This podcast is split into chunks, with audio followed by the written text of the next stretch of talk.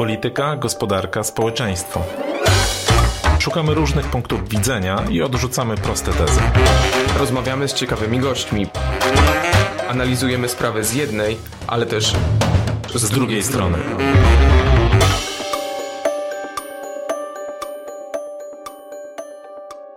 Grzegorz Osiecki i Tomasz Żółciak. Witamy w kolejnym odcinku podcastu z drugiej strony. Naszym gościem y, jest profesor Jarosław Flis, socjolog polityki, ekspert od ordynacji. Dzień dobry, panie profesorze. Dzień dobry.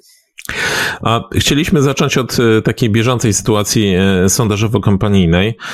Mamy z tym pewien zgrzyt, piszemy nawet o tym w najnowszym magazynie DGP, bo w tym tygodniu rozmawialiśmy z, z, dwiema głównymi stronami jakby rywalizującymi ze sobą. I z jednej strony słyszymy, słyszymy jednego dnia od polityka PiSu, no, no mamy takie badania, że mamy 8-9 punktów przewagi nad platformą, to jest stabilne, jak trzecia droga nie wejdzie, to mamy większość samodzielną. Dzień później, dosłownie, słyszymy od polityka Platformy, nasze najnowsze badanie pokazuje e, nam zaskakująco dobre wyniki, i dzieje się coś takiego, jakbyśmy mieli osiągnąć cel, cel, który chcieliśmy osiągnąć pod koniec kampanii, tak? No, nie jest tajemnicą, że tym celem było doścignięcie PiSu albo wejście w pobliże tej partii. I teraz, co my, co, co taki człowiek ma z tego zrozumieć? Co my, jak, jak mamy to rozumieć? Czy to są badania w zupełnie światach równoległych, czy, czy co to jest? Co to jest? Znaczy, no to są te opowieści, w które obydwie partie chciałyby, żebyśmy wierzyli. To, e, to tak, ja już tych opowieści o tym, że już, już, już mamy własne wewnętrzne sondaże, które są dużo lepsze od tych oficjalnych, no to naprawdę, no to już to, to, to żal tego po prostu słuchać. To znaczy, no, nie, ja nie jestem pewien, czy to jest tak, że oni sobie zamawiają sondaże i, i ci, którzy je robią, robią je tak fajnie, żeby wyszło lepiej, że to są jak w sklepach odzieżowych wyszczuplające lustra E, żeby się klientki lepiej czuły po, po włożeniu nowej, nowej sukienki, czy tam gdzieś w klubach fitness też podobnoż takie są e, techniki robione, że jak wychodzi od razu szczuplejszy, to, to jest, to wystarczy no to, to może, o to, może o to chodzi, bo znaczy oczywiście no, my jako dziennikarze, którzy na co dzień się tym zajmujemy, wie, wiemy, że czasami ta, te, te informacje są kierowane też do nas, żeby nas jakby wyrobić w nas jakieś przekonanie, podpompować wiarą, że akurat ta strona w tej chwili prowadzi a nie tamta. Ale z drugiej strony, no jeżeli chodzi o takie badania sztabowe, no to rozumiem, że tu powinna być taka zasada, no że te badania akurat powinny być brutalnie szczere, żeby było wiadomo, po jakim lodzie się stąpa. No, być może takie są, no ale te opowieści, które oni wysyłają, no to, to nie widać powodu, dla którego miały być szczere. No to, a widać za to dziesiątki powodów, dla których mieliby ściemniać. No i to, e, i, i to w, w tym sensie, no nie należy tego traktować jakoś specjalnie poważnie. Jak patrzymy na tą średnią sondażową, to ona jest jednak bardzo stabilna e, i pokazuje równowagę. Rozstrzygnięcie jest w granicach błędu pomiaru. E, I oczywiście warto pamiętać o tym, że jak się tam robi tą, to sondaż 36, no to znaczy, to jest gdzieś pomiędzy 33 a 39. E, I, I przy warunkach wyrównania układu sił, no, no różne rzeczy możemy w tej chwili powiedzieć. To znaczy, gdyby rzeczywiście, gdyby PiS stracił pierwsze miejsce, no to po prostu przegrywa z przytupem. A jeśli trzecia droga nie zejdzie, nie zejdzie pod próg, no to wtedy nie bardzo jest o czym rozmawiać. To znaczy, to, to wtedy e, no, zobaczymy jeszcze, jakie będą proporcje pomiędzy pozostałymi. Natomiast no, to są wszystko scenariusze jednak bardzo odległe od tego wszystkiego, co widzimy w tym momencie w sondażach. To znaczy, w sondażach spokojnie, tam to średnia sondażowa e, jest daleko od, od progu, a wiemy z wszystkich wcześniejszych wyborów, że notowania PSL-u raczej są niedoszacowane w sondażach niż przeszacowane. No wiemy, że to raczej partia rządząca ma problem z tym, że jest przeszacowana ostatnio o 3,5 punktu procentowego. Jeśli chodzi o pozostałe partie, to w przypadku Konfederacji nie mamy za dużej próby, bo, bo w sumie raz startowali, no to trudno powiedzieć, żeby to był jakiś wzór z jednego przypadku. Jeśli chodzi o Platformę i Lewicę, no to raz jest tak, raz jest inaczej, to znaczy nie, nie ma tutaj stałego, e, stałego wzoru. No ale to, to i tak są w najlepszym wypadku pięć przypadków, kiedy, kiedy można się na czymś oprzeć, patrząc jak to było w przeszłości. E, I to ciągle jest trochę mało, ciągle się może zdarzyć, że będzie, tym razem będzie jednak inaczej, dlatego że sondażownie ścigają się z, z cieniem. To znaczy, że zawsze mogą zweryfikować swoje modele i swoje sposoby ważenia głosów, przy radzenia sobie z niezdecydowanymi czy, czy z odmawiającymi odpowiedzi na podstawie wcześniejszych wyników wyborów. No ale przecież nikt nie powiedział, że ludzie się zachowują tak samo. To tak jak 4 lata temu, 8, 12 czy 16. O, ja chciałbym zapytać pana o taki trochę psychologiczny aspekt y, y, tej wyborczej gry. Bo w ostatnich dniach mam wrażenie, że w mediach społecznościowych bardzo zintensyfikowała się dyskusja dotycząca trzeciej drogi. Czy przekroczy próg, czy nie przekroczy, czy należy jej pomóc w przekroczeniu progu, czy w nieprzekroczeniu tego progu i co będzie lepsze dla opozycji en masse. E, I zastanawiam się, bo bardzo często w, e, przy tego typu sytuacjach w politologii stosuje się termin efekt wagonu z orkiestrą, prawda? Że e, wyborcy, widząc jak ten układ sił zaczyna się klarować, są bardziej skłonni by, by zagłosować na partię, która najlepiej rokuje, jeżeli chodzi o wyborczy wynik. Czyli po prostu dołącza do najsilniejszego. Ale czy nie będzie tutaj takich zachowań, że na kanwie właśnie tej dyskusji o losach trzeciej drogi i wpływu tej drogi na pozostałą część opozycji, czy nie będzie tutaj jakiś mm, widoczny taki efekt, że część wyborców zagłosuje na trzecią drogę ze względów czysto taktycznych. To znaczy, woleliby na przykład zagłosować na Donalda Tuska, e, ale zagłosują na Kosiniaka lub Hołownię, bo no, no wiedzą, kalkulują, że jeżeli trzecia droga nie wejdzie, to, to, to wtedy to cała opozycja może być w bardzo dużym kłopocie. Po pierwsze, ten efekt kuli śnieżnej jest tylko jednym z dwóch efektów znanych. Drugim jest efekt czarnego konia i, i że ludzie, ci, którzy widzą, że ich partia wygrywa, to, to, to już się demobilizują, a, a ci, którzy widzą, że ich, ich partia tam coś może, e, może ugrać, zaskoczyć wszystkich, no to oni się mobilizują i do tej, do, na to przerzucają głosy swoi wyborcy, znaczy swoje głosy wyborcy. Więc to tutaj nie ma jednoznacznego wzoru. To, to, to tak opowiadają ci od dużych partii. Oczywiście dużo chętniej widzą ten pierwszy efekt, a ci od mniejszych ten drugi. Natomiast żadnych takich dowodów w Polsce nie ma, że to się tak dzieje. To znaczy, jeśli w 2007 roku ludzie dołączyli do Platformy, to ze względu na występ Donalda Tuska w, w debatach, a nie ze względu na to, że, że nagle się okazało, ten, ten wynik był w sumie zaskoczeniem też dla samej e, Platformy, że jest aż tak, e, aż tak dobry. Czasami też w ludziach jest taka głęboka złość, tak jak na przykład było widać w wyborach e, w samorządowych 2018, kiedy ten elektorat, który normalnie odpuszczał wybory samorządowe, no to po prostu poszedł i, i stwierdził, że no, jesteśmy przeciw partii rządzącej i, i nie, nie oddamy samorządów, a partii rządzącej chociaż bardzo chciała. To jest i to też nie było żadnej specjalnej jakiejś akcji tam, e, tam odgórnej. No oczywiście to, co się dzieje w mediach społecznościowych e, jest, e, jest tym, co się dzieje w jakiejś, w jakiejś, w jakiejś bańce. Natomiast oczywiście, jeśli, jeśli ten nurt lewicowo-liberalnej opozycji zauważył, że bez trzeciej drogi mogą swoje marzenia o stworzeniu rządu przesunąć o cztery lata albo może i więcej, no to, to, to jest oczywiście jakaś, jakiś interesujący przejaw łapania kontaktu z rzeczywistością, bo do tej pory część tego nurtu uważała, że w ogóle jest samowystarczalna i że zrobimy taki sam PiS, tylko że jeszcze mocniejszy, nie patrząc na to, jak realnie wyglądają podziały społeczne w Polsce, jak tam wyglądają niechęci, układy i, e, i, i tak dalej.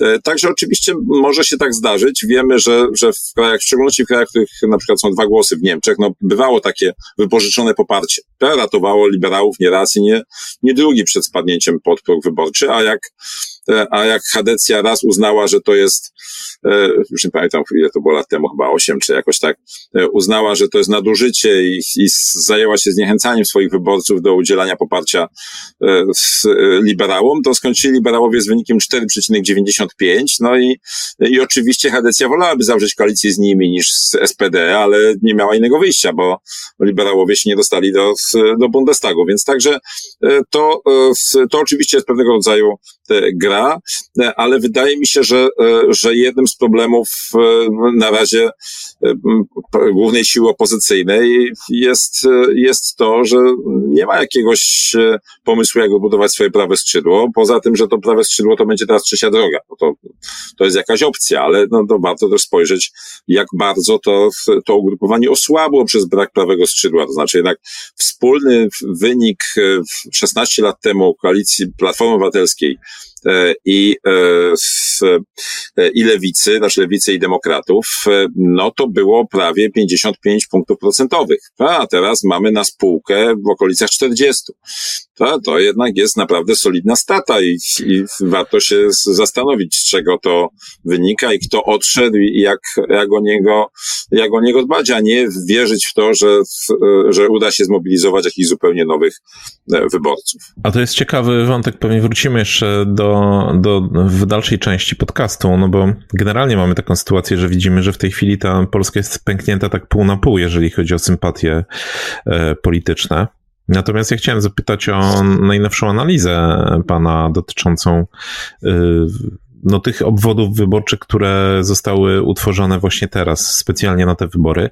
Pamiętamy, że to był jeden z takich bardziej kontrowersyjnych y, punktów ordynacji wyborczej, która była nie, zmieniana niedawno.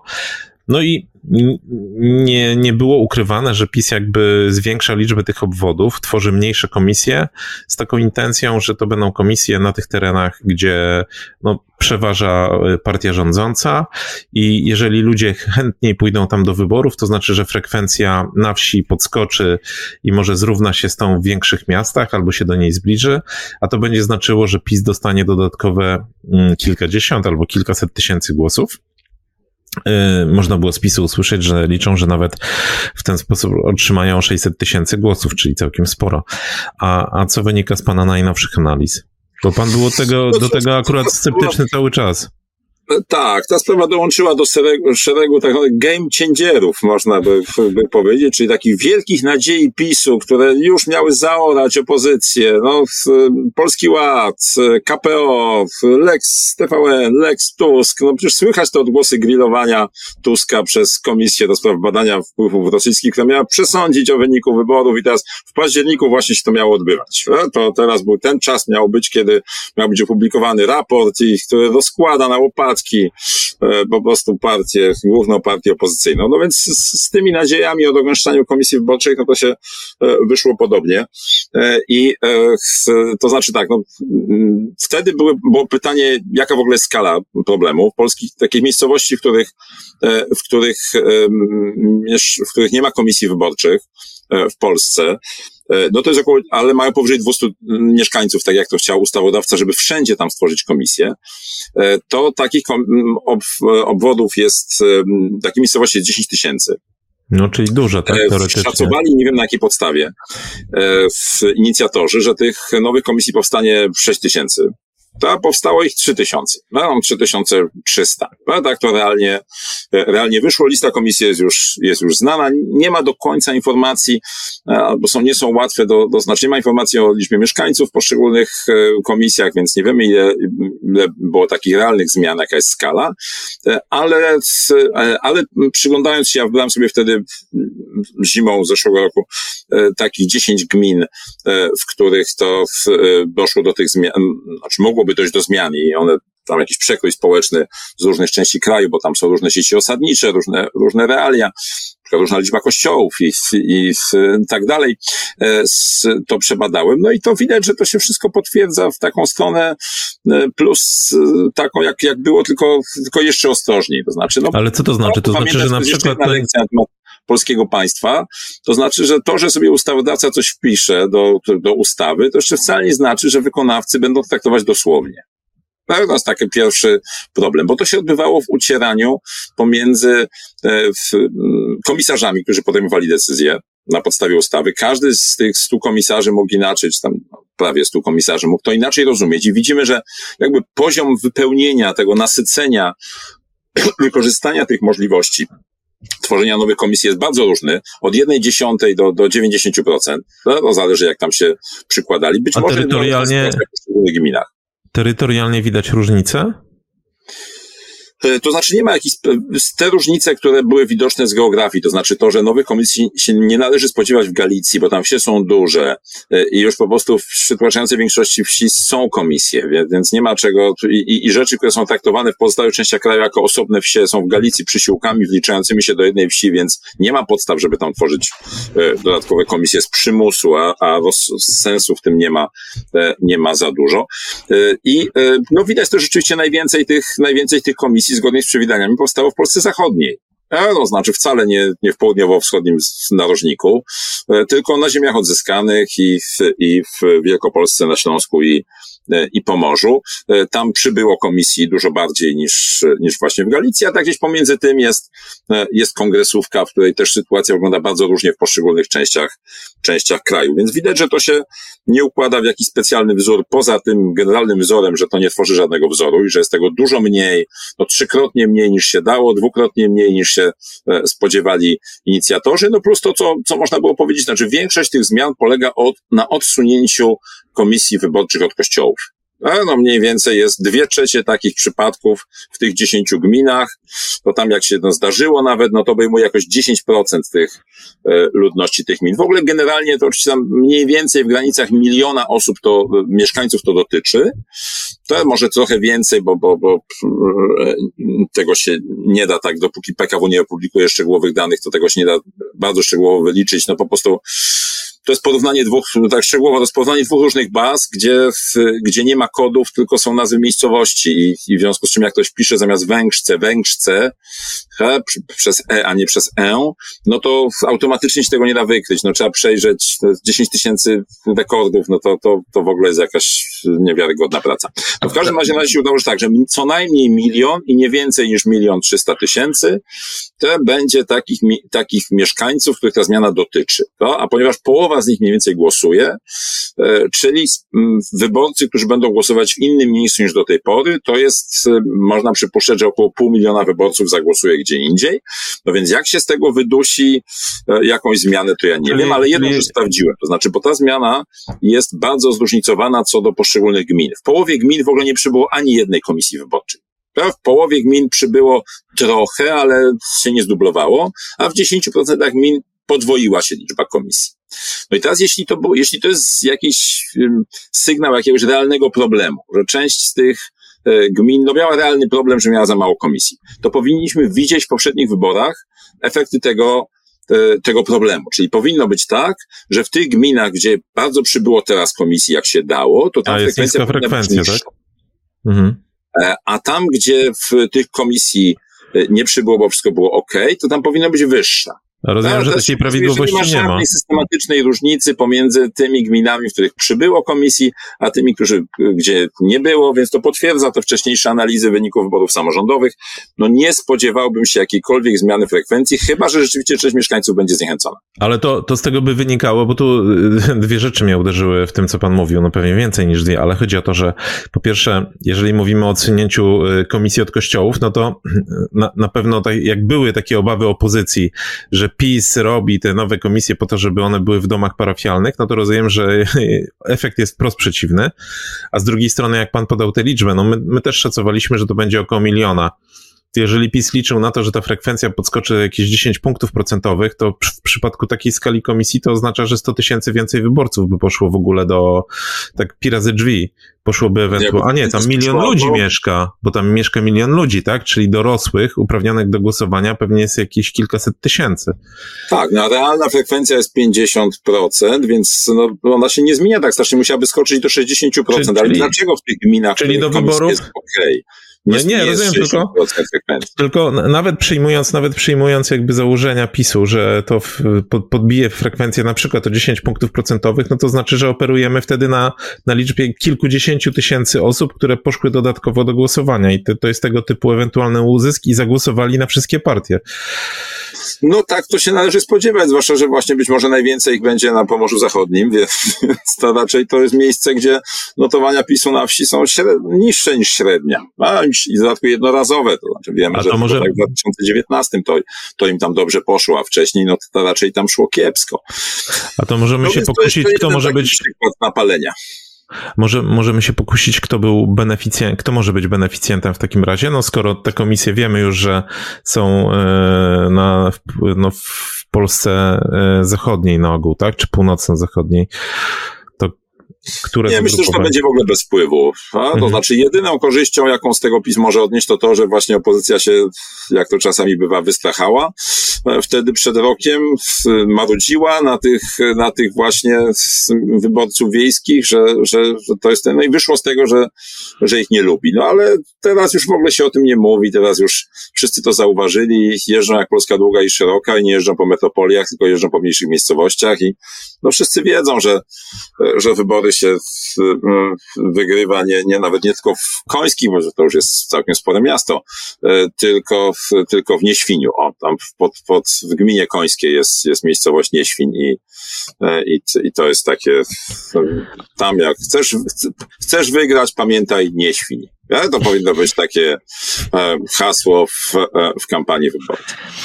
Taką najbardziej doniosłą e, zmianą, czy może kontrowersyjną, która budziła najwięcej dyskus dyskusji w, w, ordynacji, no to właśnie jest ta kwestia zagęszczenia sieci obwodów, e, o której przed chwilą rozmawialiśmy, ale e, był jeszcze kolejny element, czyli to dowożenie ludzi do i z lokali wyborczych, bo to dotyczy na przykład osób 60, plus, mieszkańców gmin, w których tego dnia nie funkcjonuje żadna komunikacja publiczna. I wydawało się, że to będzie tak taka zmasowana akcja w całej Polsce, gdzie e, przede wszystkim wyborcy PiSu będą autokarami zwożeni, e, no już wiemy, że nie do domów parafialnych, ale do, do tych lokali wyborczych oddalonych od, od kościołów. E, I, i, i że to znowu nabije PiSowi punkty, ale jak patrzę na przykład na skalę środków, jaka jest zabezpieczona na ten cel, to jest około 40 milionów złotych w skali ogólnopolskiej to mam wrażenie, że to znowu jest taka zmiana, która e, no, ładnie wyglądała na papierze i w umysłach projektodawców, ale to też chyba niekoniecznie musi PiSowi cokolwiek e, pomóc, bo, bo to wygląda na to, że to będzie jakaś mikroskala. No nie mam pojęcia, jak to, jak to będzie w praktyce wyglądało. To trzeba by zrobić research w gminach i znaczy popytać, posprawdzać, jak się, e, co tam się e, dzieje, czy do tego się szykują, jak to, a jak to wygląda w, w praktyce, jak to się dzieje. Aczkolwiek, no patrząc właśnie na, na to, jak, e, jak wyglądała ta, ta sprawa tworzenia nowych nowych komisji, z których właśnie stworzono mniej więcej jedną trzecią tego, co by się teoretycznie dało, czyli to zresztą bardzo różne są to sytuacje, ale ja nie do końca wiem dlaczego. No są takie gminy, w których, e, w których e, połowa propozycji komisji nowych miała jakiś sens, połowa była bez sensu e, i były takie, gdzie były tylko bez sensu, były takie, gdzie wszystkie miały sensem i na przykład są takie wzory, że, że w, gminie Dębno stworzono tylko dwie bezsensowne komisje, bo tyle się dało stworzyć. E, w gminie Dębowa Kłoda nie stworzono żadnej z, wydawałoby się, w miarę sensownych komisji, po prostu wszystko zostało po staremu. No a na przykład w gminie E, znaczy to nie, to w gminie, w gminie Dziadowa, Dziadowa e, Kłoda. W gminie e, Dobra z, z czterech możliwych komisji znaczy dwóch bezsensownych i, i, i dwóch sensownych. Stworzono dwie w miarę sensowne, a te dwie bezsensowne udało się wyperswadować komisarzowi, żeby jednak, że jednak mieszkańcy wolą głosować w szkole przy ko kościele parafialnym niż, niż w małej salce w, w świetlicy wiejskiej na drugim końcu jest daleko od kościoła. No to, e, to tak się, tak się dzieje. Więc ja też nie mam pojęcia, jak to będzie wyglądało, jak się, e, prawdopodobnie wszyscy w wójtowie będą się oglądać, dopytywać, co tam u sąsiadów, jak to tam wygląda u wojewody, jaki jest nacisk. I myślę, że to się jakoś tak rozłoży po Polsce e, trochę plackowato, to znaczy są miejsca, gdzie sobie ktoś bardzo weźmie to do serca, będą miejsca, gdzie to wszyscy machną ręką i powiedzą, nie było chętnych, nikt się nie zgłosił i w ogóle o co chodzi. No, albo w, po wyborach się, się zobaczy.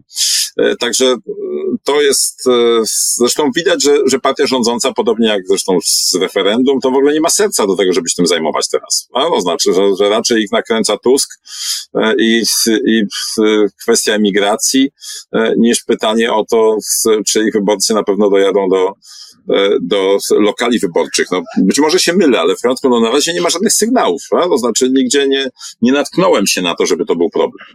A skoro y, padło słowo referendum, to o jeszcze jeden taki taki, nie chcę używać słowa mit, bo to będzie chyba łatwiej ocenić już po fakcie, czy, czy to się sprawdziło, czy nie, ale takie przekonanie, że to referendum spowoduje określone zachowania wyborców. Czy, czy patrząc na to, ile tych, zwłaszcza małych obwodów będzie, bo jest tak, bo jest trochę taki, taka opowieść o tym, że w tych małych obwodach to będzie problem, żeby nie zagłosować w referendum, bo może to być stygmatyzujące i tak dalej, i tak dalej.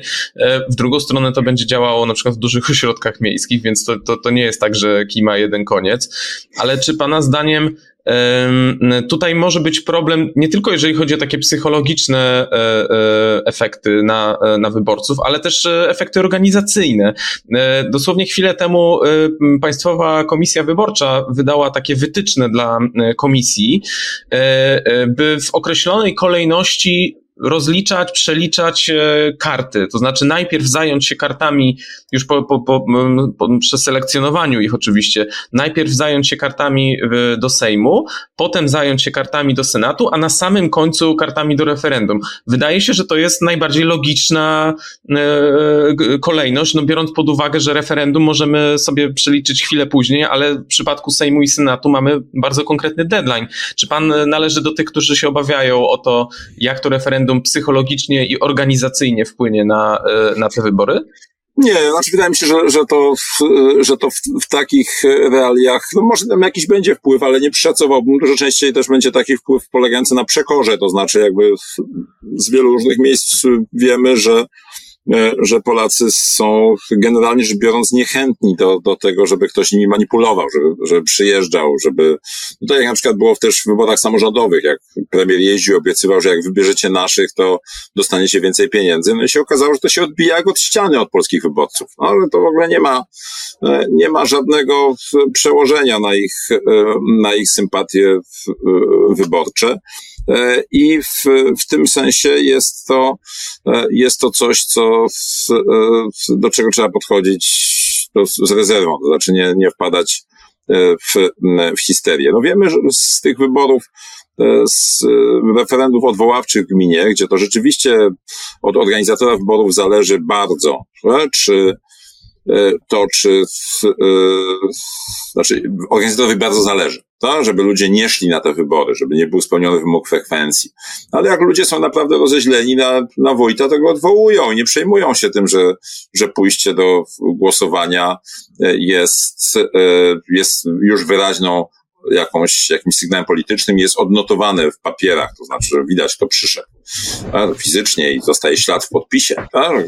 imiennie, kto wziął udział w głosowaniu. I tak się okazuje, że tych wkurzonych jest, jak jest wystarczająco dużo, to odwołują. No nie, nie zdarza się to często, bo też te referenda są czasami na wyrost. Więc wydaje mi się, że to referendum ma znaczenie tylko przed tym było kolejnym, kolejną wunderwaffe, jaką e, obóz rządzący wyciągnął, żeby w nadziei na to, że, e, żeby żeby jakoś e, przeważyć szale, to widząc, że, że kiepsko mu idzie i że, że stracił istotną część poparcia, no i po raz kolejny to jest tylko taki sygnał dla wyborców, że, że kto trzęsie portkami, kręci z wyborami. No i to, e, to jest e, taka generalna, e, generalna refleksja na, na ten temat. Wyborcy dochodzą do tego wniosku i to tych już rozjuszonych rozochaca, że jest szansa, żeby pogonić tych, którzy nie lubią. No a, a wcale nie jest powiedziane, że to jakoś tak ci, ci najbardziej nakręceni, że to im się podoba, że tak, ale fajnie nasi, moi, moja ukochana partia, ale cudownie zmanipulowała wynikiem wyborów. No to mnie uskrzydla po prostu i, i prostu cudownie, nic mnie tak nie cieszy, jak, e, jak to, że znaleźli sposób, żeby żeby pogonić tą, tych wstępnych oponentów, manipulując regułami gry. No to. No ale może to ucieszy te, te 20-25% tych wyborców fanatycznych, o których piszą Przemysław Sadura i Sławomir Sierakowski. Ta, ta taka najbardziej taka żelazna gwardia e, pisowskich wyborców. No, oni są w stanie przecież bardzo wiele rzeczy wybaczyć PiSowi. No, zakładam, że mogą też wybaczyć pewne naginanie e, prawa wyborczego w imię zwycięstwa właśnie. No problem polega na tym, na ile to zarażanie wahających się wyborców. No? To znaczy, bo to jest tak, bo jest taki entuzjazm, który jest zaraźliwy, ale jest też taki entuzjazm, który jest zaraźliwy. To znaczy, że po prostu zraża ludzi, e, bo ktoś jest tak odjechany w tym swoim entuzjazmie, e, że, że w ogóle nikt nie chce mieć nic wspólnego z, nie chce mieć nic do czynienia. No, spotkałem kiedyś takiego wahającego się wyborcę, no taki modelowy mógłby być, mógł być wyborcą PiSu, ale on mówi, że po prostu z tymi od PiSu to się nie da rozmawiać, bo oni uważają, że wszystko jest genialnie, nic, nie ma żadnych problemów. A to, to w ten, w ten sposób ja nie obstawiam, żeby on się dał kupić takimi, takimi E, rzeczami, że to w ogóle jest, jest genialny, e, genialny pomysł. I, i to, e, i to jest jakby taki, takie główne zagrożenie, że, że Prawo i Sprawiedliwość przesiągnęło takim przekonaniem, że wybory wygrywa się dzięki trikom, a nie dzięki temu, że się prowadzi sensowną politykę, dobrze jest się usytuowany na scenie politycznej, wychodzi się naprzeciwko ludzkim problemom. To w, w ten sposób. No i teraz no to może to jest mylne w moim przekonaniu. Znaczy, moim zdaniem PiS wygrywa pomimo trików, a nie dzięki trikom. To znaczy ma, miał tak dużą w 2019 e, roku przewagę, e, czy w 2020, tak, wynikającą z tego, co, co wcześniej się działo. No, w 2020 zaczęła się chwiać przecież już wybory prezydenckie o włos, a były wygrane, a nie tak z przytupem jak, E, jak parlamentarne. E, I, e, i po prostu tak, tak dużo miał tą przewagę wynikającą z, z lepszego usytuowania na mapie podziałów politycznych i, i, z, i z realnych osiągnięć. Tak samo zresztą kraju, nie tylko własnych, ale to, że, że gospodarka się kręci, że to nie zostało zepsute i że, i że cały szereg gestów tych socjalnych zostało wykonanych, a wcześniej było odkładane na kalendarz Grekas E, przez, e, przez partię, bo się wydawało, że nas nie stać. No nagle się okazało, że nas stać i się da zrobić. No, no i to e, i, i świat się nie kończy pomimo różnych wypowiedzi ekonomistów. No, że, że ten entuzjazm był tak duży, że nawet pomimo trików udało się wygrać no, te, te wybory. Zresztą no, niektóre z tych, z tych zabiegów, tak jak wozy, wozy starzackie, nie były aż tak namolne jak, e, jak wiele innych, jak właśnie to dogęszczanie komisji, jak referendum, jak, jak Lex Tusk. No to wszystko to, to raziło oczy swoją namolnością. No, Ale to, no to... to... To ja chciałem podpytać teraz, y, to czy pan widzi jeszcze w końcówce kampanii, no bo tak naprawdę zostały nam w sumie dwa tygodnie e, kampanii. Mm, jakieś e, game changery, e, czy no, z platformy słychać, że oni liczą, że na przykład Marsz doda im 3-4 punkty procentowe do poparcia. E, czy w PiSie wydaje się, że no ten wątek referendum, o którym przed chwilą mówiliśmy, faktycznie podwróci i będzie podgrzewany, tym bardziej, że on się łączy, no jakby te wszystkie pytania jakoś tam się łączą z tym wątkiem antytuskowym podnoszonym przez PiS. Czy Pana zdaniem coś tu się jeszcze może wydarzyć, takie punkty zwrotne, a jak się wydarzą, to czy one faktycznie mogą e, dodać ognia poszczególnym grupowaniom i podgrzać, e, podbić im w jakieś znacząco poparcie, czy, czy nie? Czy raczej tu już będą się działy takie długofalowe procesy, to znaczy no, ludzie będą podejmowali decyzje e, na podstawie swoich przekonań, a nie właśnie takich trików czy zwrotów akcji? Czy wydaje mi się, że są dwie rzeczy trudne do przewidzenia. Po pierwsze, nieprzewidywalne zdarzenia. To, to, to się może zawsze, zawsze zdarzyć. No, jakby się okazało, że ten e, wypadek BMW na, na A1 jadący 250, no to jednak jest ktoś z okolic władzy. Mhm. To, to wtedy, no to może być coś, co, co wywraca, e, wywraca wybory i, i jest takim, takim impulsem e, istotnym. Druga rzecz, której się nie da przewidzieć, to jest głupota. No, znaczy zawsze się da powiedzieć coś, no, jak Mariusz Kamiński w 2007 roku, że ta konferencja prasowa nie ma nic wspólnego z polityką, a poza tym Polacy powinni wiedzieć, na kogo głosują. Ale to, e, no więc to, e, to tak, um, to się tak może zdarzyć. Natomiast wydaje mi się, że kluczowym elementem jest też taka oddolna praca, to znaczy na ile rzeczywiście e, te poszczególne partie wierzą w to, że, że wybory się rozstrzygają gdzieś tam właśnie, e, czy to w mediach społecznościowych, czy, e, czy w ogólnopolskich konferencjach prasowych, a na ile jest tak, że, że za tymi wszystkimi spotkaniami, tymi takimi relacjonowanymi medialnie, idą też dziesiątki, setki czy tysiące spotkań indywidualnych twarzą w twarz, na dworcu, na targu, pod kościołem, pod sklepem, e, no, gdzie tam się, e, tam gdzie można spotkać tych wyborców, którzy mają tego trochę już dosyć, to znaczy są te dwie grupy nakręcone, ale tak naprawdę przesądzą o tym wszystkim wyborcy wahający się, to są najczęściej umiarkowanie zachowawczy wyborcy. I pytanie, kto do nich dotrze, jakąś opowieścią, że to jednak, że to nie jest taka ustawka, w której to nie jest jedna wielka łajnoburza, w której się aktywiści obydwu stron odsądzają od czci i wiary, e, tylko po prostu, że tam się coś rozstrzyga ważnego dla nich też, że coś można dać, dać temu wyraz. No na pewno notowania e, rządu są przydatne do, do, do sierpnia, badając w badaniach. CBOS-u były bardzo kiepskie. No te sierpniowe sondaże jakoś tam skoczyły oczywiście do, bez szału, no to nie jest wynik z 2019 czy wynik Tuska z 2011, ale jakoś tam e, te, ten dołek został z, e, z, gdzieś się tam pojawiło, e, pojawiło w, jakieś światełko nadziei. Pytanie, czy to nie jest jakiś błąd metodologiczny, czy tam nie, to nie jest jakieś chcieństwo, to poczekamy na wrześniowe, wrześniowe sondaże, już może niedługo będą z e, CBOS-u, zobaczymy, czy to jest, czy to jest względnie coś trwałego, patrząc na inne, ale patrząc na sympatie partyjne, no to tam nie ma jakichś e, wielkich przepływów. Natomiast no, jest taka sytuacja, żeby już zmierzać do końca, jest taka sytuacja, no trochę paradoksalna. Czy PiS jest największą partią, ale oczywiście mam zdecydowanie mniejsze poparcie niż trzy partie tworzące blok senacki razem wzięte. No to jest trójgłowy smok. No, nikt nie oczekuje, że on będzie te głowy, głowy będą chodziły równo, bo wtedy to żaden przeciwnik. No każda musi mieć trochę inne zdanie na ten temat i inny pomysł na zaatakowanie e, z, e, z PiSu, żeby to w ogóle miało sens. Co? Nawet jak, jeśli niektórzy uważają, że, że najfajniej byłoby, żeby to smok miał tylko jedną głowę. No ale, ale nie ma, no nie ma i nie będzie. No to, to, to tak się, to tak e, wygląda. Więc z jednej strony e, jest, są, jest ten słaby, osłabiony PiS. Z drugiej strony jest ta opozycja, która trochę maskuje swoją siłę. No i jest pomiędzy tym Konfederacja, która miała swój, swoje happy hour w lipcu. He, I z, e, no i to na teraz już tak, no, idzie teraz tak mówi się, że Konfederacja, Konfederacja osiągnęła formę olimpijską przed olimpiadą, tak?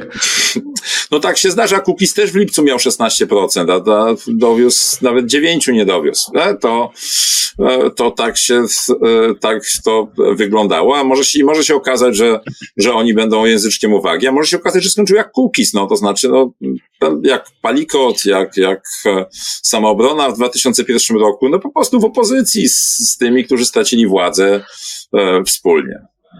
To y, o, ostatni wątek, ostatnie pytanie y, z naszej strony w naszej dyskusji. Y, spróbujmy trochę powróżyć z takich sondażowych fusów. Ja wiem, że ta sytuacja dzisiaj jest bardzo niejednoznaczna, jeżeli tak można określić, ale gdyby pan miał obstawić taki najbardziej prawdopodobny scenariusz, co się stanie tuż po wyborach i, i kto e, w jaką konfigurację powyborczą e, tutaj będzie próbował wchodzić i jaki będzie w ogóle efekt tych roszad.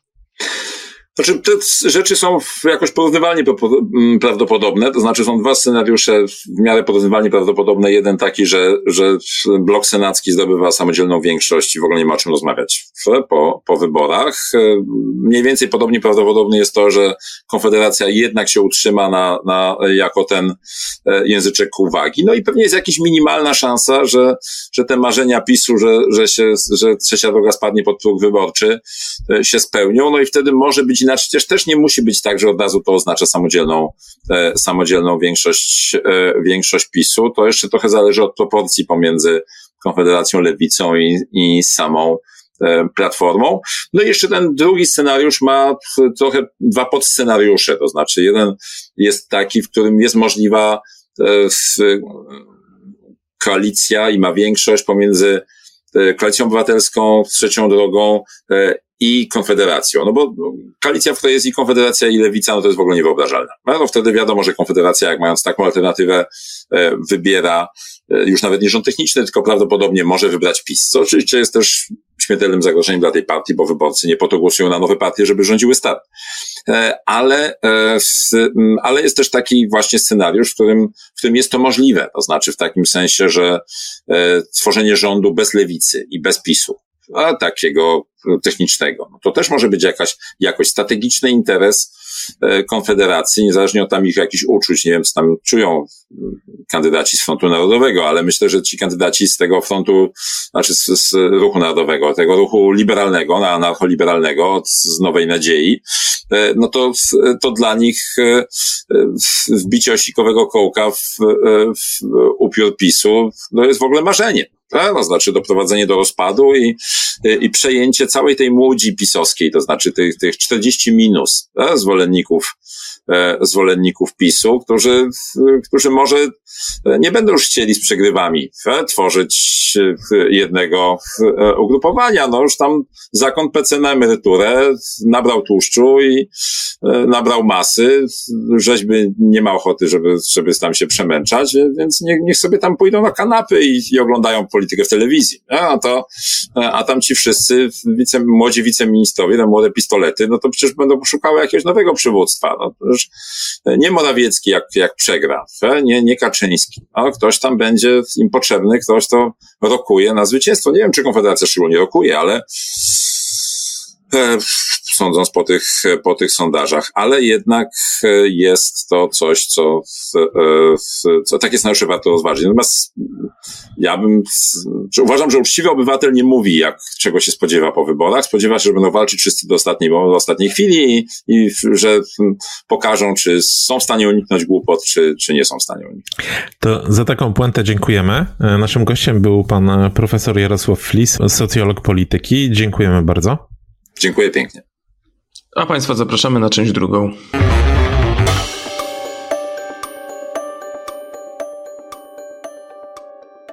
Witamy w części drugiej, e, w której porozmawiamy o najnowszej edycji badań jakościowych e, e, IBRIS, z którym na co dzień współpracujemy, publikując jego sondaże na łamach Dziennika Gazety Prawnej. To są takie cykliczne badania jakościowe na grupach fokusowych, które są patrzone takim wiele mówiącym tytułem Wyborczy portret Polaków.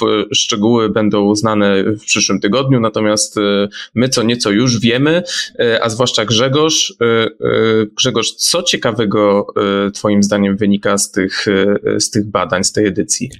No tro, trochę nawet się podpierałem tymi badaniami pokazując w tym tygodniu, pisząc nasze teksty.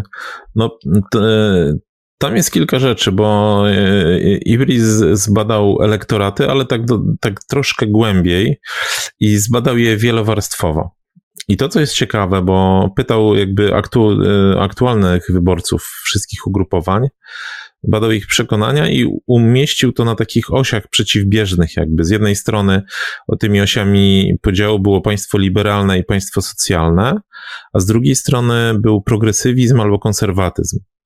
No i się okazuje, że taki, no takie pole Yy, największe pole w ogóle, jakbyśmy mieli zdefiniować potencjalnie, to, to są ludzie, którzy, których można określić jako socjalistów progresywistów. Jest ich 52%. Liberałów, progresywistów jest 21%, a liberałów konserwatystów 8%, socjalistów konserwatystów jest 19%. Te takie podziały mogą brzmieć dziwnie, ale one potem przekładają się na różne e, ciekawe wyborcze rzeczy, bo jak na to... Bo, roz, bo, bo, bo rozumiem, że to pokazuje, y, która formacja, gdzie ma jakieś pola ekspansji y, no tak, pod kątem tak. takim światopoglądowym chociażby, tak? Światopoglądowym, ale też no, na przykład to liberalne, tak? I się okazuje, że to pole liberalne to jest w ogóle, na którym jest Konfederacja, no to jest 21% w tej chwili. Yy, I yy, to jest potencjał dla tego ugrupowania. Natomiast, no, i jaki, jakie są fakty, to widzimy w ostatnich badaniach. E, wynika z niego, że mm, Konfederacja no, została tak mocno okrojona e, po wakacjach. Po prostu partie opozycyjne zaczęły punktować te wszystkie super ultrakonserwatywne punkty jej programu, czy, no, czy różne te takie mądrości, które wygadywali e, niektórzy kandydaci na, na przykład na temat kobiet. Więc gdyby Konfederacji udało się skupić na takim programie liberalnym stricte i gdzieś pochować te e, swoje ultrakonserwatywne poglądy, no to pewnie mogliby aspirować do kilkunastu procent na spokojnie. No, widać, widać że, widać, że Konfederacja y, widzi ten problem, tak? To znaczy dostrzega no. go i y, nawet ostatnia konwencja y, Konfederacji w katowickim spotku była raczej ukierunkowana właśnie w stronę skojarzeń tych gospodarczych, liberalnych, a nie z tymi dziwnymi światopoglądowymi jakimiś kalkami czy, czy, czy jakimiś konstrukcjami no, średnio intelektualnymi, tak bym to nazwał. Oczywiście, ale, ale też widać, że inni nie śpią, bo w tym tygodniu przed marszem Donald Tusk miał objazd po kraju, taki dwudniowy. No i w ramach tego objazdu miał kilka spotkań z przedsiębiorcami. To było bardzo jakby wyraźny gest, y, którego celem była próba odwrócenia jakby sympatii przedsiębiorców od Konfederacji do Platformy, no bo musimy pamiętać o tym, że część takiego elektoratu liberalnego z Platformy do Konfederacji gdzieś tam wiosną przypłynęło i jest, mamy do czynienia z próbą odbicia. Okej, okay, ale jakby zmierzając do, do tych innych ugrupowań, co tam widzimy? No widzimy, że jakby nie jest pewnie to zaskoczeniem, ale na takiej osi e, państwo socjalne i konserwatyzm to króluje PiS. Niepodzielnie. Niepodzielnie. E, jeżeli chodzi o platformę, to, no to reszta Reszta się mieści na takim polu, gdzie jest progresywizm i państwo socjalne. Reszta opozycji. Oni walczą jakby o swój, e, mniej więcej o ten sam teren. Widać nawet e, ten mm, Marcin Duma, szef Ibrisu, e, pokazał nawet potencjalne, na podstawie rozmów z elektoratem, pokazał nawet e, w którą stronę ekspansja byłaby korzystna i, i może to się wydawać trochę zabawne, ale z punktu widzenia PiSu to PiS miałby więcej szans, gdyby poszedł bardziej w kierunku nieco progresywnym i państwa liberalnego, ale oczywiście Mówimy to o kierunku, tak? Te postulaty mogą być bardzo zachowawcze. To na, natomiast na przykład no, Platforma, gdyby poszła trochę bardziej w stronę konserwatywną, tam miałaby więcej elektoratu. Być może także lewica, więc z tego punktu widzenia to się może wydawać takie bardzo mgławicowe, ale potem to ma przełożenie na konkretne decyzje wyborców, wyborców. Jeszcze na podstawie takiego bardzo, bardzo skomplikowanego formularza gdzie dokładnie na podstawie kilkunastu czy kilkudziesięciu pytań, gdzie przebadano jakby mm, e, sympatyków poszczególnych ugrupowań, e, Ibris ułożył taki diagram, w którym pokazuje odległości poszczególnych partii od siebie i to, co jest charakterystyczne. To, mm, żeby zobrazować Państwu, to ten diagram wygląda w ten sposób, że to jest jakby trójkąt, którego podstawą, którego wierzchołkiem jest PiS, a na podstawie są wszystkie pozostałe ugrupowania łącznie z Konfederacją. Tam nawet są te podane takie wartości liczbowe mierzące dystans poszczególnych ugrupowań od PiSu. No i się okazuje, że, e, że w zasadzie ten dystans jest podobny. To znaczy, to jest ciekawe z punktu widzenia kampanii i możliwych konsekwencji tego, co po kampanii, no bo to oznacza, że elektorat konfederacki jest tak samo pisowski, antypisowski, przepraszam, jak wszystkie pozostałe elektoraty innych partii opozycyjnych. I z tego punktu widzenia to może się okazać dużą barierą dla liderów Konfederacji, albo można powiedzieć motywacją do tego, żeby do wszelkich z, y, awansów ze strony PiSu podchodzić bardzo ostrożnie i trzymać się raczej strony opozycyjnej, no ile nie chcą jakby utracić sporej części wyborców. Więc myślę, że to są jakby ciekawe rzeczy, które potem będą rzutowały na, mm, no na być może powyborcze układy. I jeszcze jedna rzecz, która, e, którą trochę opisywaliśmy, a która jest bardzo ciekawa. E, my robiliśmy takie badania United Surveys które nam robi sondaże, robiło takie badania pokazujące, jak ludzie typują, jaka jest obecnie inflacja. Ostatnia ciekawa sprawa z tego badania. Autorzy poprosili wyborców, żeby powiedzieli, jaki wynik osiągną poszczególne partie. I ja podam średnią w tej chwili, a powiem, co wynika dla elektoratów. I jak się weźmie średnią ze wszystkich wskazań, to wynika z tego, że no, wyborcy typują, że PiS będzie miał 37,7, Platforma 28,9, yy, Lewica 10,40, Trzecia Droga 9,23, a Konfederacja 9,12. Co ciekawe, typują także, że bezpartyjni samorządowcy przekroczą wyborczy próg i będą mieli 5,62. Więc gdyby tak było, gdyby traktować te wskazania jako konfigurację, a będą Państwo jako y, wróżbę taką wyborczą, y, czy prognozę wyborczą, no to może być to bardzo ciekawe. Natomiast ciekawe też były wskazania poszczególnych elektoratów, bo z tego wynikało jedno. Wyborcy PiSu święcie wierzą w zwycięstwo swojego ugrupowania, bo przeciętne wskazanie na, to par- na tą partię wynoszą blisko 43%. Natomiast y, wyborcy opozycyjni są tutaj jakby no tacy bardziej stonowani i oni wróżą remis między PiSem a Platformą. E, ale też wierzą w to, że na przykład trzecia droga przejdzie wyborczy próg, co widzimy zresztą w tych wynikach ogólnych. W przypadku wyborców PiSu co do wyniku trzeciej drogi i przejścia progu o 8% jest duży sceptycyzm. I teraz to są te wyniki badań, które moim zdaniem są ciekawe. Natomiast pytanie do ciebie, co z tego wynika e, dla tego, co się będzie działo po 15 października, czyli dla formowania rządu i może dla prezydenta? Moim zdaniem wynikają co najmniej dwie rzeczy. To znaczy, po pierwsze, mm, to jest to, o czym mm, piszemy w piątkowym dzienniku Gazecie Prawnej. To znaczy, może być sytuacja, i to jest bardzo realny scenariusz, w którym 15 października wieczorem czy 16 października rano nie będziemy wiedzieć właściwie, co wynika z tych e, wyborów. Znaczy, możliwe, że będziemy po prostu widzieć tylko, kto jest pierwszy na, na, pierwszy na mecie w skali ogólnopolskiej, ale to, co to oznacza w kontekście przejmowania władzy, tworzenia różnych y, y, koalicji, no to to będzie, będziemy musieli tutaj znowu uzbroić się w cierpliwość, y, poczekać na te wszystkie trzy kroki, które mm, pozwalają sformować rząd.